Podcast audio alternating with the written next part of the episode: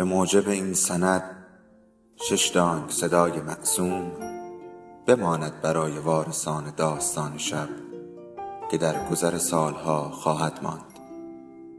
ارادتمند داستان شب.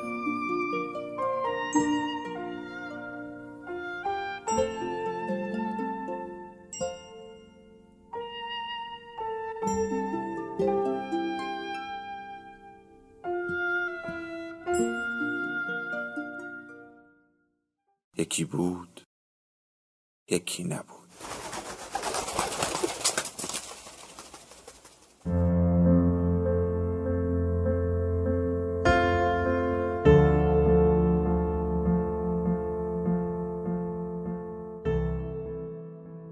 بنبست امیرافشار نویسنده و خانش مرتزا قدیمی.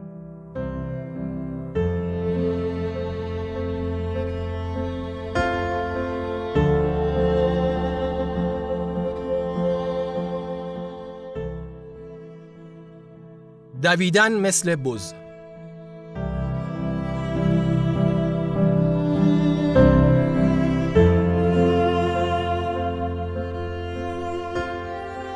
من سرباز دوره آموزشی بودم و فردا عروسی خواهرم بود که دو سال از من بزرگتر است. اصرار و خواهش و تمنا برای گرفتن مرخصی فایده نداشت و باید فکری می کردم.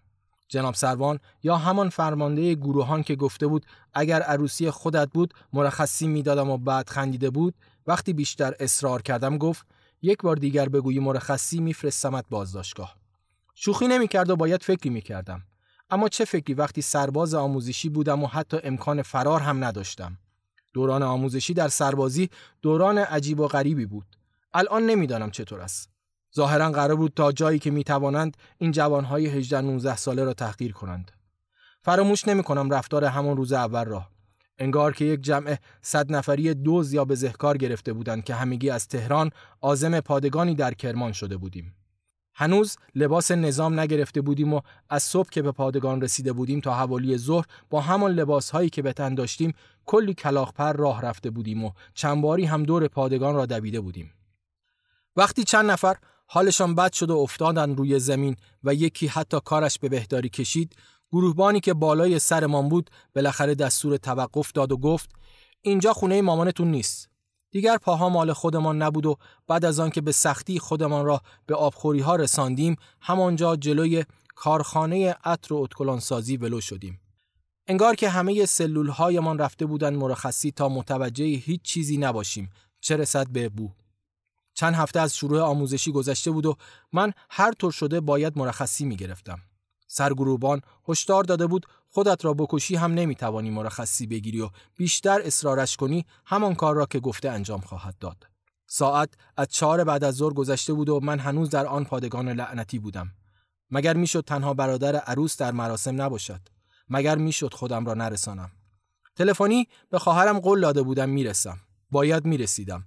فقط پنج ساعت دیگر وقت داشتم تا خودم را به آخرین اتوبوس کرمان تهران برسانم. در خصوص ماجراهای تحقیر کردن سربازهای دوران آموزشی باید بگویم فرمانده گروهان به داوطلبان نظافت سرویس یک روز مرخصی تشویقی می‌داد و البته کسانی بودند که داوطلب شوند. نصرت چه خوشحال بود از داخل سرویس یک انگشتر پیدا کرد تا من دیگر هیچ وقت با او دست ندهم. حتی روز آخر بعد از تقسیم و موقع خدافزی. فکر می کردم دستش دیگر هیچ وقت دست نشود. چه زشت شد تصویر فرمانده گروهان وقتی گفت فقط یک راه داری. اما من مطمئن بودم راه دیگری پیدا خواهم کرد. من که به بو حساس بودم و با کمترین بوی متعفن حالم به قدری بد می‌شد تا گلاب به رویتان بالا بیاورم فکری به ذهنم رسید. همه خوراکی هایی که مادرم در کوله پشتیم گذاشته بود و قارت کردم. چیزهایی را هم از دوستانم گرفتم و خوردم. از مربای هویج گرفته تا کلوچه و تخم و میوه خشک و هر آنچه وجود داشت. حالا کافی بود خودم را به کارخانه عطر و اتکلونسازی پادگان برسانم. این اسم را همان روز اول برای سرویس های کاملا غیر بهداشتی گردان انتخاب کردیم. شرایطش به گونه ای بود تا آنقدر آب و غذا کم بخوریم که هر دو روز یک بار سراغش را بگیریم. برنامه هم این بود با حالت تعوی که برایم ایجاد شده خودم را به بهداری برسانم شاید که به بیمارستان داخل شهر اعزام شوم. ایده اولیه مال فریبرز بود که گفته بود تنها راه اینه که به بیمارستان داخل شهر اعزام بشی. هنوز چند تا سرویس ها باقی مونده بود که دیگر نتوانستم جلوتر بروم و دویدم سمت بهداری. من، فریبرز و امیر حسین. جلوی در بهداری که رسیدیم بچه ها زیر بغلم را گرفتند و من را کشان کشان به داخل رساندند. آمادگی این را داشتم هر جا بخواهم بالا بیاورم. حالا هوای بهداری هم چیزی کمتر از سرویس ها نداشت. به اتاق دکتر کشیک که رسیدیم بچه ها گفتن مسموم شده. گفتن سابقه داره و چند بار کارش به بیمارستان کشیده. گفتن با هم بچه یک محل هستیم. به دکتر فرصت معاینه ندادم و فکر کردم موقعیت خوبی است تا روی او بالا بیاورم. همین کار را هم کردم تا با یک سیلی محکم پخش زمین شوم. آشخور ابله. همون لحظه این ایده به ذهنم رسید نباید از جایم بلند شوم. بلند نشدم. حالا حالم از بوی استفراغ خودم که ریخته بود جلوی صورتم و نزدیکم شده بود داشت به هم می‌خورد. جواب داد. دکتر وحشت زده به فریبرز و امیر حسین گفت این چشه؟ فریبرز هم که کمی ترسیده بود گفت گفتیم که قشیه یه بار نزدیک بود بمیره. دکتر که بعدها فهمیدم خودش هم سرباز بود و در واقع لیسانس پرستاری داشت به بچه ها گفت بلندم کنند و تن لشم را بگذارند روی تخت. تن لش را دکتر گفت.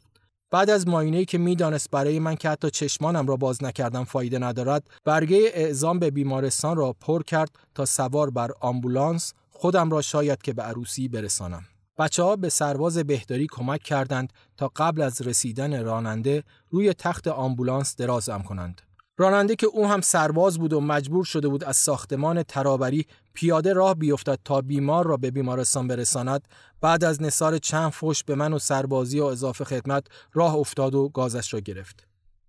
چشمک فریبرز را قبل از بسته شدن در آمبولانس هیچ وقت فراموش نمی کنم و می‌دانستم آنها هم به نوعی وارد این بازی شدند. اولین جایی که آمبولانس ترمز کرد پریدم تا در را باز کنم.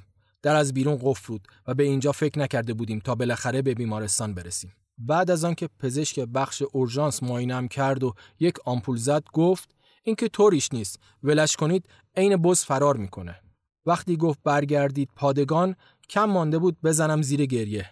سرباز بهداری و راننده زیر بغلم را گرفتند تا برویم سمت آمبولانس. من که ولکن آن حالم نبودم و خودم هنوز ماجرا را جدی گرفته بودم به آخرین تیرم فکر کردم. به هر دویشان گفتم ولم کنید خوبم. خودم میآیم. تصمیم گرفتم چند دقیقه بز باشم. به آمبولانس که رسیدیم شروع کردم به دویدن. مثل یک بز. وقتی فردا شب بعد از کلی خوشگذرانی در عروسی سوار اتوبوس تهران کرمان شدم حدس نمی‌زدم این جریمه منتظرم باشد. یک هفته بازداشتگاه و دو ماه اضافه خدمت. فریبرز و امیر حسین هم یک روز بازداشت شدند. سرباز بهداری و راننده هم هر کدامشان دو هفته اضافه خدمت.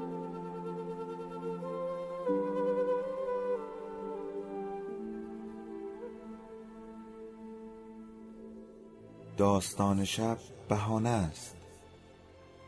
برای با هم بودن دور هم نشستن شنیده شدن.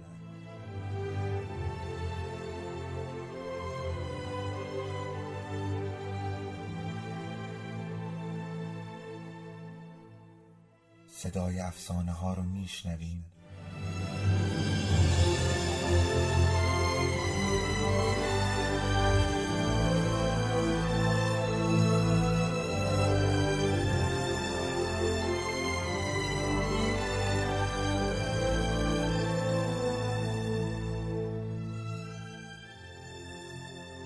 شبتون بخیر.